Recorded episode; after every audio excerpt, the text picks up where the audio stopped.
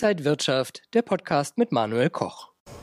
Liebe Zuschauer, herzlich willkommen hier von der Frankfurter Börse. Wir sprechen heute über Börsenpsychologie in Krisen- und Kriegszeiten und das mache ich mit der Buchautorin und Finanzjournalistin Jessica Schwarzer. Schön, dass du heute hier bist. Wir sehen ja turbulente Zeiten auch an den Börsen gerade, nicht nur in der Ukraine.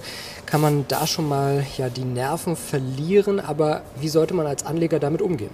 Ja, also das ist natürlich wirklich turbulent und auf der einen Seite haben wir diese schrecklichen Bilder aus der Ukraine ähm, und das bewegt uns ja alle, aber natürlich bewegt es uns auch, wenn wir auf unser Depot schauen. Das lässt sich ja gar nicht verhindern.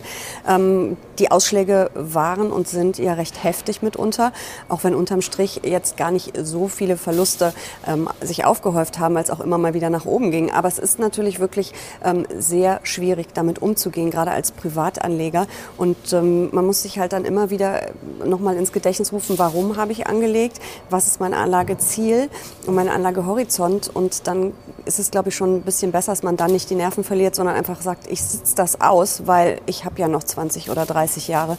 Die Märkte werden sich irgendwann wieder erholen, so war es immer.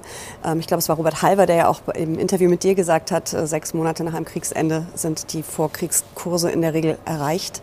Vielleicht nicht in dem Land, wo der Krieg stattgefunden hat, aber so weltweit. Also man muss dann einfach versuchen, die Ruhe zu bewahren, aber das ist nicht so einfach beim täglichen Blick auf die Kurse.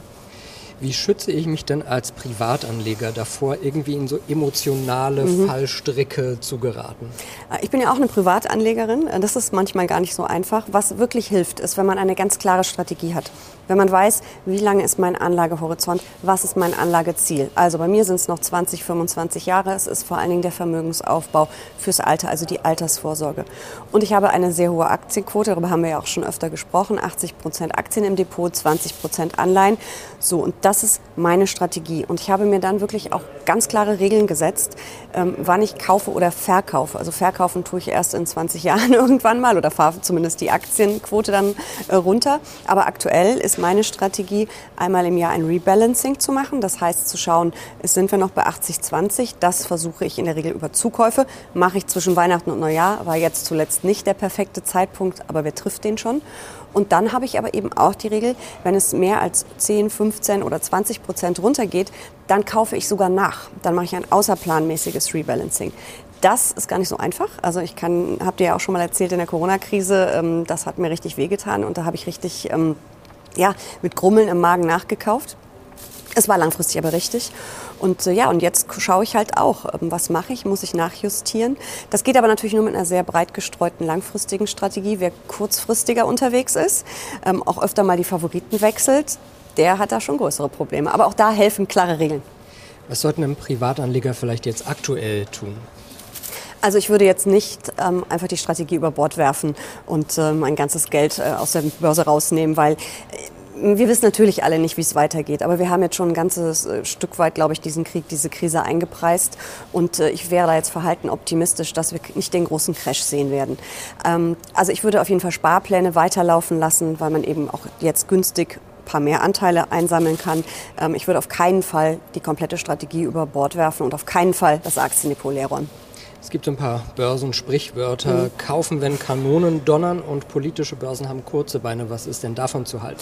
Also kaufen, wenn die Kanonen donnern, ist natürlich ein bisschen makaber. Das ist äh, nicht besonders äh, nett, aber es, es ist so langfristig, dass es immer Sinn gemacht hat, in Krisen zu kaufen, ob es eine Wirtschaftskrise war oder eben auch im Zweifel ein Krieg ähm, weil wir dann eben eigentlich Schnäppchen, Schnäppchenpreise gesehen haben.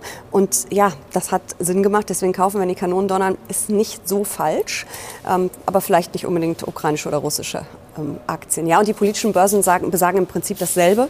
Ähm, da kann man aber vielleicht auch noch von Wahlen reden, die immer relativ irrelevant sind und nur so ein kurzes ähm, Ausschlagen haben.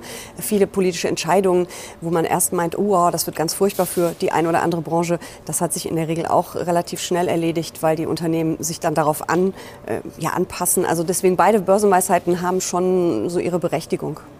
Welche Rolle spielen denn politische Krisen und Kriege für die Börse? Naja, das hat natürlich immer auch wirtschaftliche Folgen und je stärker die wirtschaftlichen Folgen von Krisen und Kriegen sind, desto stärker sind dann auch die Ausschläge an der Börse, das ist klar. Ähm, dann haben wir natürlich ähm, Emotionen eben, also es wird ja auch viel übertrieben an der Börse. Es gibt natürlich immer ähm, Branchen, die es härter trifft oder weniger hart. Das haben wir in der Corona-Krise erlebt, das erleben wir jetzt wieder. Äh, also da muss man dann schon hingucken, gerade wenn man auf Einzelwerte setzt oder auf einzelne Branchenschwerpunkte äh, gesetzt hat, äh, dass man da schaut, stimmt das alles noch, passen die Geschäftsmodelle noch, wie stark sind die belastet. Also es ist natürlich ähm, ein Faktor, klar. Sagt die Buchautorin und Finanzjournalistin Jessica Schwarzer. Vielen Dank, dass du heute da warst und so ein bisschen äh, Licht in den Tunnel gebracht hast. Und ich glaube, am Ende des Tunnels sieht man auch schon wieder mehr Licht. Gerne. Dankeschön äh, dir und danke Ihnen und euch, liebe Zuschauer, fürs Interesse. Bleiben Sie gesund und munter. Alles Gute. Und wenn euch diese Sendung gefallen hat, dann abonniert gerne den Podcast von Inside Wirtschaft und gebt uns ein Like.